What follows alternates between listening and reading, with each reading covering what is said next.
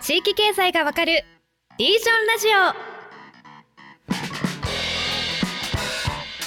オそれでは本日も参りましょう地域経済がわかるリージョンラジオシーズン2です木下さんごさんよろしくお願いしますはい、よろしくお願いします。よろしくお願いします。え今回で実は年内最後の配信となるんですよねそうですね。そうですね。いやー、早いもんで。いやーでもね、まあなんかシーズン2もちょっとマニアックなね感じでやりましたけど、よかったですね。うんいやーね、すごいところまでたどり着いて、ちょうど今30回ぐらいやったんですよね。はい30回ぐらいやってきました本当にすごいな。いや、いろんなことがありましたよね。いろいろありましたね ね、でもなんかこのねね収録もすごいスムースにやっぱりみんな30回もやると 熟練がだいぶね向上してますよね。はいグループが出やすくなりましたよね、やっぱり。ねですねですね。とまあ、ここで一旦一区切りという風になるわけですが今回は2023年とシーズン2を振り返る回として輸入地間というキーワードを軸にやってきたここまでを振り返りたいと思います。おでははい、お。二人いかがでした？シーズン2、本当ね、最初、あの、輸入地間というキーワード僕聞いたことなかったんですよね。うんで、はいあのシーズン1やってる中でそろそろこういう話しなきゃねって木下さんに言われて、であのジェイコブスの本買って最初ね結構挫折しそうになったんですよ。難しいから。うん。うん。難しいと思って。でもねだんだん読んでいくとあれこれめちゃめちゃ大事な話しか書いてないぞと思ってうん。結構繰り返し読みました。あの読むの大変なんですけどまあ読みにくい本なんですよね本としては。そうですね。やっぱ学者の論学者っうんていうかまああの論文っぽい感じのうん。内容なので、ちょっうん。で結構古いんで30年以上前のそうそうそうそう。本だから時代背景がねちょっとずれてるのもある。そうなんですよね。あの日本がすごいイケイケな時代に書かれてるからなんかやたら日本が褒められてて、あれ？どういうことなんだ？みたいなね。いやだからでも逆にねさちょっと30年前ってそんなに褒められてたんだっていうのとか。確かにね。うん。それもありますね。だから逆にね、僕本当ネガティブにならないことだと思いますよね。うん。うん2、30年でそんぐらい変われるってことでもあるわけなの。うんうんうんいやなんかシーズン2やって僕一番思ったのがそのまあ輸入地間っていうキーワードで話すときに結構あの具体的なあのトークの内容としても江戸時代はこうからでから始まって、はい。あの戦前はこうでとか、うん。本当にあの何産業革命の時からみたいな感じで時間軸が長い話がすごいできたなっていうのがシーズン2の特徴だったなと思うんですよ。うん確かに。なんかその工業あの産業には旬があるとかねキーワードとして結構出てきて、で工業は常に人件費の安いところに移っていくからずーっとその工業のピークを一つの国が取り続けることはできないとか多分経済学に明るい人にとっては当たり前の常識だったのかもしれないんですけど僕はちょっと全然分かってなかったことがいっぱいあって、うんそれを長い時間軸で理解するっていうことがすごいシーズン2ではできたなって思うのが、なんかやっぱシーズン1はどっちかというとね今まで今元気な人とか今地域に起きている課題みたいな、結構あの今に焦点を当てた話をしてたからどうしても取りこぼしてる部分があったなっていうのを、あのシーズン2をやって振り返ると改めて理解できた？だからそういう意味でもいや今回のこのまあ半年ぐらいのあのシーズン2ですけど心底やってよかったなとうんいうふうに、うんあうんの思ってますね。はい。ですね確かにまあうんね、なんかやっぱり歴史で見ていくのは僕すごい大切だなと思ってて、うんいや、今の話もそうなんですよ。今すごい日本オワコンだとかね。まあ特にうんあの、おじ、おじいさんたちがすごい悲観的なんですよ。ああ。かつての、かつてのいい時を思い出して比較するから。そうそうそうそう。まああまり実名出すとあれだからあれなんだけど、まあいろんなね、経済評論家とか、まあ大企業の社長とかがすごい悲観的なことを言うんだけど、もうなんか後先ない世代なんだから余計なこと言うなって個人的には思うんだが、あのーまあ、すごい悲観的なんですね。あの、かつてはこんなにすごかったのにとかね、2000年ぐらいだったら日本の国際競争力って1位だったのに、今となっては何十位です、みたいなこと。でもそんなに嘆いたところでね、あの、どうにもならない。で、逆に言えば、2、30年でそんだけ悪くもなれば、2、30年でそんなに良くなるもなるわけです。だって、90年から悪くなってるけど、その前っていうのは、ね、うんうんだって10年で100万ずつ平均給与が上がってた時代も、確かに。ね、30年とか40年続いてたわけですよね。うんだからそういうの含めて、もうちょっと長いレンチで見ると、浮き沈みってやっぱあるわけですよ。人生と一緒で。うんうんだけど、だ例えばヨーロッパなんか見たって人口だけ見れば日本にめちゃくちゃ少ない小国がいっぱいあるわけですよ。だけど、うんまあ、ある程度ヨーロッパっていう経済圏において、ね、まあ、揉めたりもするんだけど、移動、移動したりとかしてれば、それなりの経済っていうものは樹立できるし、まあ、古いものを、あの、テコにして三次産業やっていくってやれば、あ、こんなに成長できんの？みたいな話ってうんあるんですだからスイスなんかだってす、すごいですよ。だって観光業なんかで見たとき。めちゃめちゃ高いじゃないですか。あれ、滝川さん行かれたんでしたっけ？スイス。はい行ったことありますそもそも全てが高い。めちゃめちゃ高い高い めっちゃ高いですよね。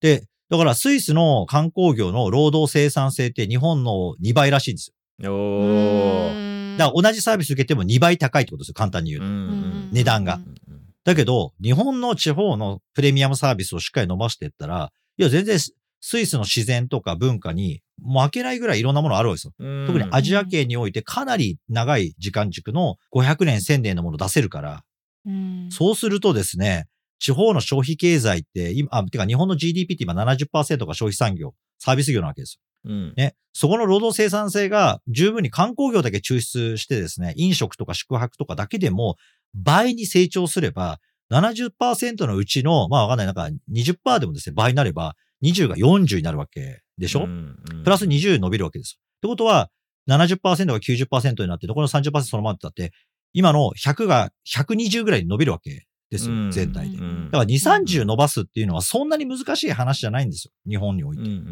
だけど、さっき言った工業、工業って言ってる人の話に惑わされないためには、長い時間軸と 変化を見ましょうねっていうのをシーズン2で全体で言えたのが個人的には満足かなって感じは。うんで、これはちょっとね、予言めいた話なんだけど、10年後には相当常識になってると思います。日本に。うんいや、この時にね、数年先の人にも、ちょっと改めて、このシーズン2はき全然聞いてもらえる内容に。いや、これやっぱちょっと書籍化かな？書籍化しなきゃダメかな、やっぱり。ですねえ、滝川さんはどうですか？ちょっとシーズン2振り返って。そうですね。ごさんの感想をこううんうんと聞いてましたが、私も最初結構身構えてまして、難しいって。難しいと思って。で、あの本も購入したんですけど、こうざ挫折していて同じく。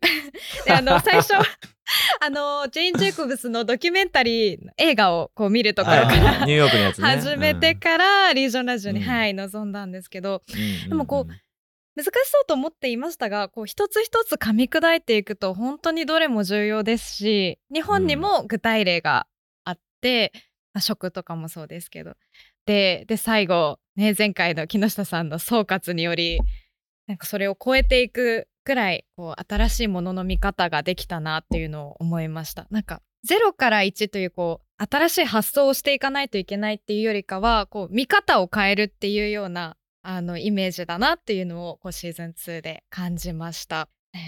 あとそうですね呉さんのおっしゃったようにそのすごく大きな流れ地球をこう宇宙から見てるような 感覚で経済の流れをこう見させてもらったなっていう。でまたあのよく話にもありますけどシーズン1に立ち戻って噛めば噛むほど的に楽しみたいななんて思ってます。楽しみたい。いやでもやっぱ俺思ったんだよな、はい。あのこの本やっぱあの繰り返しになるけど本難しいじゃないですかこれ。やっぱちょっと挫折する人結構まあいると思うんだけどやっぱ誰に教わるかの重要性、うん。うん。あのやっぱ木下さんの解説があったからわかるけどそそれだけ読んでもやっぱ40年ね30年40年のギャップがあるから今に当てはめらんないからさやっぱりそのままじゃちょっと難しすぎるんですよね。なんでやっぱりこれからあのシーズン2もう一回聞きたい聞こうって思う人とかにはですねぜひこのジェイコブスの本も帰って読んで一回挫折して木下さんの話聞いてわかるみたいなのを、うん。我々がやった体験をですね、ぜうひあの追体験していただけると多分まあそれこそ二度おいしい、うんうん。内容になったんじゃないかなっていうふうに思いますね。木下さん、ごさん、今回シーズン2は最終回ですけど、何かやり残したこと、語り残したことありますか？あ、そうですね。いや、なんかみんなで美味しい店食いに行くって言ってたのに、行けずじまいでした。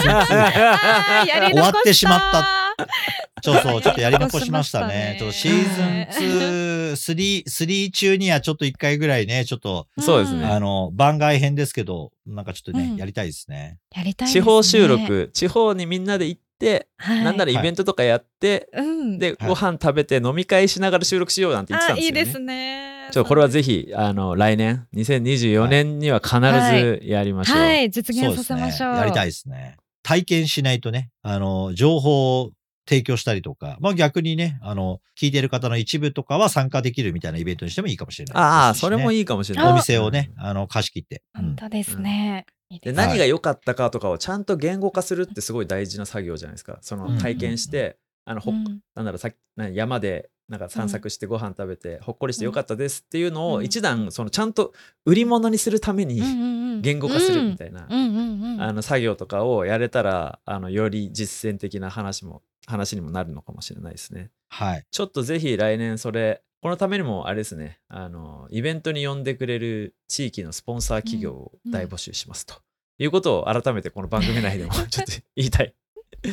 あとちょっと僕やり残したなと思うのが、はい。あのまあ、イベントやったじゃないですか。あの1周年記念の時にリスナーの公開収録のイベントやって、リスナーの方々に会えて、いやあれすげえ面白かったんですけどあのちょうどあの配信もあのあったんでそれ聞いてくださった方もいるかなと思うんですがなんかもっとあのより今我々がこのポッドキャストで話してる内容を多くの人に知ってもらうっていうことうん。を、まあシンプルに言うとリスナーがもっと増えるための取り組みっていうのをもうちょっとやりたいなっていうのを思っててこれね、うん。今あの急に言うんで滝川さんビビると思うんですけど、うん俺と滝川さんで収録したらその内容を文章にノートにまとめて発信するっていうのをちょっとうん。今後やっていきません、え、いいですね。何を学んだのかっていう本当に今突然言われのを。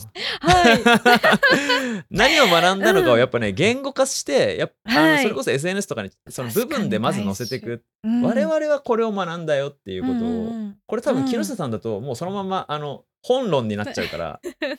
確かに学び手として受けたものを残していく。そうそうそう。なんでちょっとシーズンうん。3ではね滝川さんにそれから新しく収録するやつをちょっとその言語化していくっていう作業をやってもらって、で僕はですねもう逃げないためにあえて言うんですけどちょっとシーズン2をですねあのちょっと振り返って言語化していくっていう作業をですね、あのおやっていきたいなというふうにに思ってます。い。やシーズン2多分ね結構宝の山なので。いや本当ですよね。なんかほとんど神回だね神回だね って言ってた気がし自画自賛しまくってたのね。でも本当に宝財産だと思います。そうですね、うん。はいなんでちょっとあの我々私はその過去に向かってはいいくんで滝川さんはちょっと未来に向かって未来に向かっていうちょっと感じですね。わかりましたあのよ。り、はい、より多くの人に、あのちょっとこの番組で話してる内容をお届けできればいいかなというふうに思います。ぜひぜひ。はい、そうそう。書くのは理解がすごい深まりますしね。そうですすよね。そうですねちょっとリージョンラジオノートを作ろうんうんうん。いいと思います。言語化していきたいと思います。はい。はい。さあそれでは、まあ、先ほどちょっと話にも触れましたけど来年からの新しい展開についてもお話ししていきましょう2024年からはシーズン3として再始動するということでまずは祝継続う。よおーよかったよかった。まずは継続することが大事。かったうん嬉しいそしてその2024年のスケジュールについてえー皆さんにお知らせしますまず1月初週はお休みをいただきます。そして2週目からは特別編として2024年の地域経済動向予測や開国での特別セッションを配信します。テーマは関係人口ということですごく楽しみです。ちょっと私私自身も聞きたい。結構シーズン2の歩行というか、はい。あの最近の、まあ、話題のキーワードになっている関係人口っていうことをですねあのズバズバとちょっとゲストの方も招いてちょっと当日滝川さんいなかったので僕と木下さんとゲストの人の、え3人でのセッションなんですけれどもこのラジオリスナーの方にはリージョンラジオ聞いてる方には絶対にあの知ってほしい話をできたのでぜひこちらもお楽しみにいただければと思います。はい。ぜひお聞きください。そして2月からはシーズン3がスタートする予定です。はい。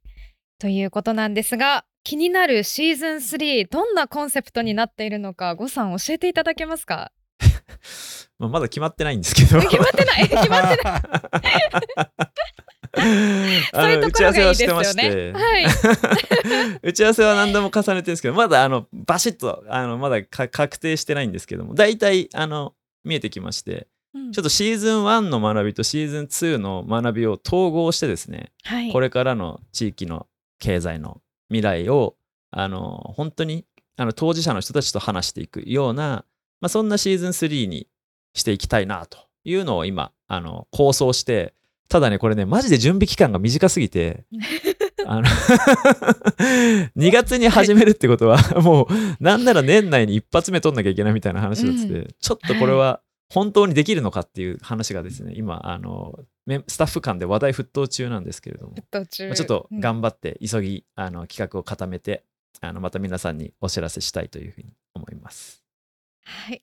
木下さん、シーズン3について、ちょっと初心表明というか、何か期待は？ああ、そうですね。まあ今ね、シーズン2がちょっと大きい流れを、まあ1が超具体で今起きてることみたいなところの、まあ地方系のアニメのスタートアップ的な、なんか今新しい動きを起こしてるところをみんなで聞いていって、うん、シーズン2はまさに時間軸と構造で見るっていう話をしてきて、うん、で、シーズン3はですね、まあシーズン2で話をしたような、ちょっと地方のですね、ポジションが大きく変わってきますよ。時代も変わってきました。え三次産業中心かつですね、人的な供給制限っていうものがある中で、制約がある中で、地方が勝っていくっていうことと、どう向き合っていくのかっていうことを、まあなんかちょっとね、枠組みをもうちょっと掘り下げながら、それを体現している会社とかもなんか紹介できたりするといいなというのはちょっと思いますね。よりちょっと、2のものを受けた具体の企業系を第、またシーズン3はですね、もうちょっと取り上げていけると、うわ、え、もうそんなことになっちゃってんのみたいなリアルがもっとわかるかなと思います。要はシーズン1よりもうちょっと規模のでかい地域とか都市圏においてそれなりの成長をしてきた中堅企業みたいなところを見ていくとですね、これまたちょっと面白いんですね。よりリアルな地域経済の話ができるのかなというそうそうそうまあ、そういうのできたらいいなとちょっと思いますね。うん、そうそうすると、実は聞いてる方が、ね、え、こんな会社あるの？って思って、えー、副業人材としてエントリーしてくれたりとかですね。うんうん、そうそうそう。あ、ね、意外とみんな知らないんですよ。地方のまあまあな中堅企業って。うんうん、目立たないけどめっちゃ稼いでる会社っていっぱいあるんですよ。地方そうなんですよね。で、そこ。そうそう。そうだけど、あんまり、あの、なんだろう、別にあの CM 流すとかそういうこともあんまやってなくて、B2B のビジネスとかも多かったりするんで、だけどね、この隠れた会社を聞いていくと、その経営者が考えてる、何、思考とか、そのあたりをインタビューしていくとですね、えー、そんなこと考えてんの？ってちょっとびっくりすると思います。うん。そのあたりをみんなと共有できるといいなと思いますね。そうそう。なのでまさにあの今日前編で話しましたけどあの開国ってこの間イベントやったんですけど、結構そういう地域の優というか、知られざる、あの豪族みたいな人たちが結構参加してくれたんですよね。なんでそういった人たちと一緒にあの地域のリアルと未来っていうところを話していくっていうのを、まあ、今シーズン3のあの構想構想中。でも急に変わるかも、変わるかも。またも。っといいの思いついたらまた変わる。これがもう君子表変すみたいなね。リージョンラジオのあの開き直りみたいな この常にねライブで生成しているコンテンツなんでね。今日もこの台本僕2時間前ですからね。書き上げたの、すいませんまあだからまあ逆に言うと作られてないトークっていう意味ではねフレッシュな。確かにフレッシュな、はい、あのね、やりとりでやっていくのがいいんじゃないかなと、ね、シーズン3も思いますね。はい。はい。まあ、何はともあれシーズン3はますますパワーアップするということを期待してとても楽しみです、はい、最後に視聴者からのコメントを紹介させていただきます。SNS で番組への感想を送ってくださっている方どんどん増えてきています。いつもありがとうございます。ハッシュタグをつけて投稿いただいたコメントをいくつかご紹介いたしますまずはジャッキーさんからですね。めっちゃいい番組「ハッシュタグリージョンラジオ」って Voicy でカタカナでもハッシュタグ入れたらいいのにと思う木下仁さんの番組でよく紹介してくれる。耳で聞いたらまずカタカナ検索するよね。検索に引っかからないの惜しい。というアドバイスも込めて。はいこれ反省してちゃんとカタカナ入れるようにしましょう。はいそうしましょう。そうですね。改善、はいローマ字だけじゃなくカタカナで。もはい続いて村上優吾さん。埼玉県の地域おこし協力隊の方ですね。大学より地域経済の原理リアルが学べる。あ講義よりということですね、あ、はい講義より有益だと。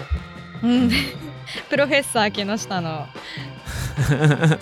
本当だよね。コメントいい時代ですよね。ハッシュタグリージョンラジオの公開収録に参加すべく初ポットラック八重洲へ。耳越しに聞いていた木下仁さん滝川夏樹さん郷拓馬さんと直接お話できて普段よりさらに学びが深まりました。エールをいただきさらに企業欲が高まる。笑い これあのイベントに来てくれた人ですよねね来てくださいましたねまだ大学生ですけど、ねえお若い方ありがたい。はいありがたいですね今後もねあのこういうイベントやるときにぜひまたあのお会いできたら嬉しいですね。はい、本当ですね。またぜひぜひお待ちしています。ご参加もありがとうございました。そして高萩博之さんですね。えっ、とローカル線の配線問題のテーマでコメントをいただきました。農業分野で働いています。今の世代が選択しなければいけないということは農業にもかなり当てはまります。最後の木下さんの暗くならずに明るくいきましょうという言葉ですね。その通りですね。下を向いたら次の世代につなげられないから上向いて頑張ります。お力強い、ポジティブなコメントいただきました明ね。るくいきましょう。本当ですね。はい。ありがとうございますこの他にもたくさんの感想をいただいています。すべてのみんなでシェアして読ませていただいています。これからも、えー少しずつ番組内で、えー来年以降もですねご紹介していきますので皆さんぜひたくさんコメントをお寄せください。ぜひハッシュタグカタカナリージョンラジオで ツイートいただけると嬉しいです。リージョンラジオシーズン2本日そして年内はここまでとなります。最後まで聞いてくださったリスナーの皆さん良いお年をお迎えください。そして新年もどうぞよろしくお願いいたします。またお会いしましょう。